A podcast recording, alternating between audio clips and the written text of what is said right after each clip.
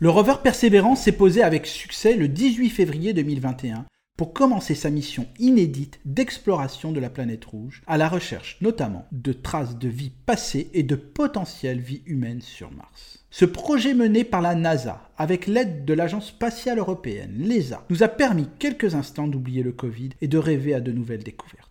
La vidéo de l'atterrissage sur Mars, les premiers enregistrements audio et les premières images en couleur ont émerveillé la Terre entière. Après un voyage de plusieurs mois, débuté le trente juillet deux mille vingt, le rover s'est posé dans le cratère Jezero, un bassin de quarante-cinq kilomètres de diamètre qui était rempli d'eau liquide il y a plus de trois virgule cinq milliards d'années. Perseverance est la première mission martienne susceptible de trouver des signes de la vie microbienne passée. Et si la vie a existé, elle s'est très vraisemblablement présentée sous forme de bactéries et n'aurait pas dépassé ce stade de l'évolution. La NASA veut également mener plusieurs expériences et faire voler pour la première fois un engin motorisé sur une autre planète.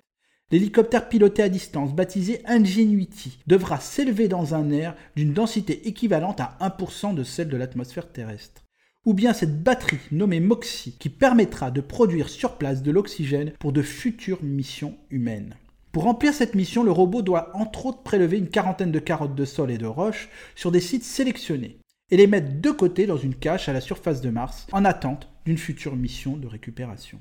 Alors Stéphane, que peut nous apporter une telle mission dans notre vie de tous les jours ?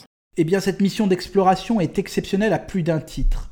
L'ensemble des travaux qui ont été menés pour aboutir à une telle expédition a d'ores et déjà permis de faire progresser la technologie dans de nombreux domaines.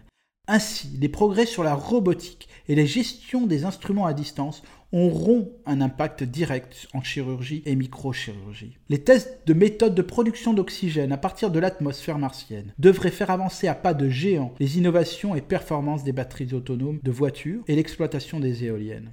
Enfin, incroyable, mais ces expériences sur Mars pourraient aussi permettre d'améliorer les techniques de fermentation de la bière. Vous voyez, les promesses et retombées de cette mission vont bien au-delà d'une quête de vie ancienne ou future sur notre planète sœur. Je terminerai cette chronique sur l'utilité de la mission Perseverance, en citant le rabbi Loubavitch, qui, interrogé sur une précédente mission sur Mars, répondait « Cherchez s'il y a de la vie sur Mars, et si vous n'en trouvez pas là-bas, cherchez ailleurs dans l'univers, car rester là et dire qu'il n'y a pas de vie en dehors de la planète Terre équivaut à mettre des limites au Créateur. » À la semaine prochaine.